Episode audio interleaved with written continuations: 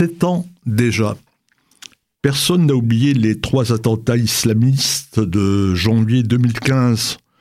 Le sept janvier, la rédaction de Charlie Hebdo était massacrée. Le huit, une policière était abattue à Montrouge.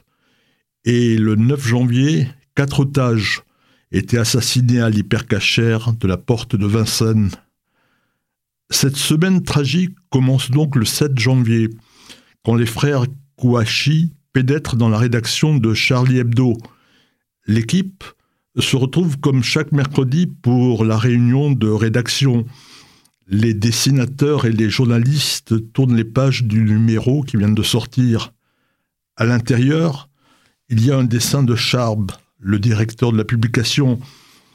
Sous le titre « Toujours pas d'attentat en France », il a dessiné un terroriste islamiste qui dit « Attendez, on a jusqu'à la fin janvier pour présenter ses vœux ». À onze heures trente, Shérif et Saïd Kouachi tirent sur la rédaction. Onze personnes vont être tuées et une douzième, un policier, quelques minutes plus tard. Parmi les dessinateurs qui sont liquidés de sang-froid, il y a Wolinski. On connaît bien sûr le dessinateur, mais un peu moins son parcours personnel.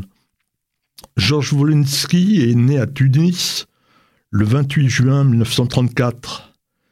Son père, c'est Siegfried Wolinski. Il a fui l'antisémitisme et la misère en Pologne. Il arrive à Tunis et il tombe amoureux d'une jeune et jolie juive livournaise. Elle s'appelle Lola Bembaron. Siegfried ouvre une entreprise de ferronnerie d'art, mais un de ses employés va le tuer dans son magasin. Georges a à peine deux ans, et ce drame va le hanter toute sa vie. Mais il n'est pas au bout de ses peines. Sa mère attrape la tuberculose. Elle part se faire soigner en France. Georges et sa sœur, eux, restent en Tunisie. Ils sont confiés aux parents de Lola.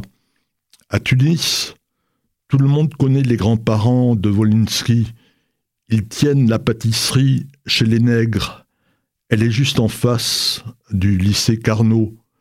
Georges attend le Shabbat avec impatience, car autour du couscous, il y a toujours ses oncles et ses tantes qui en quelque sorte remplacent ses parents. Georges va bientôt étudier au lycée Carnot, mais le treize novembre mille neuf cent quarante-deux, les nazis entrent à Tunis. Six mois plus tard, le sept mai mille neuf cent quarante-trois, les troupes alliées vont libérer la Tunisie. Les soldats vont offrir des bandes dessinées à Georges, qui va prendre goût à ses cartoons. Georges, dont le prénom hébreu est David, fait plus tard sa bar mitzvah. Puis il part rejoindre en France sa mère. Elle s'est remariée. Wolinski envoie des dessins à Cavanna, et Cavanna l'engage aussitôt à Rakiri. Au journal, Wolinski se lie d'amitié avec Topor, qui, comme lui, a des origines juives polonaises. La carrière de Wolinski est lancée. Il collabore à des journaux aussi différents que Paris Match ou l'Humanité, et bien sûr à Charlie Hebdo.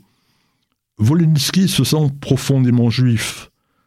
En mille neuf cent quatre-vingt-onze, il illustre le livre de Dan Greenberg, « Comment devenir une mère juive » en dix leçons.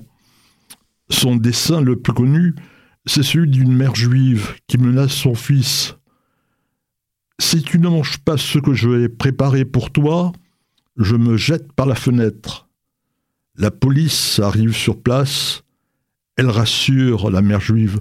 « Ne sautez pas, il mange !» Mais la mère juive est angoissée. Elle demande aux policiers « Il mange tout, même les légumes ?»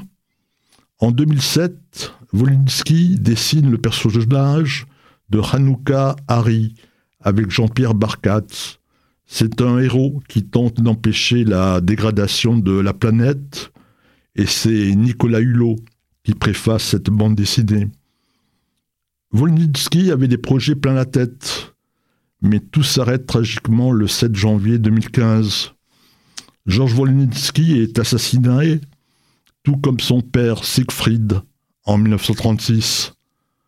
En deux mille douze, il avait écrit un livre au titre prémonitoire, « Le pire a de l'avenir ». Sa première femme, Jacqueline Sabat, avec laquelle il avait eu deux filles, s'était tuée dans un accident de voiture. Elle voulait éviter un chien. Sa seconde femme, Maryse Wolinski, avec laquelle il a été marié pendant près de quarante-quatre ans, a retrouvé son mari le neuf décembre dernier. Leur fille, Elsa, le jour du décès de sa mère, avait écrit « Sa mort a été tellement longue que hier soir j'ai dit à Wolinski « Maintenant ça suffit, tu récupères ta femme et vous me laissez tranquille. Ce soir, je ne peux pas dire que je suis libre, parce que ça ne se dit pas, mais je suis libre avec un grand vide. Je referme d'un coup le tiroir de l'attentat et le cancer du chagrin. » Pour ses obsèques, Maryse avait demandé que l'on joue Ma liberté. Désormais, elle a rejoint son amoureux Georges Wolinski, qui lui aussi était un homme libre.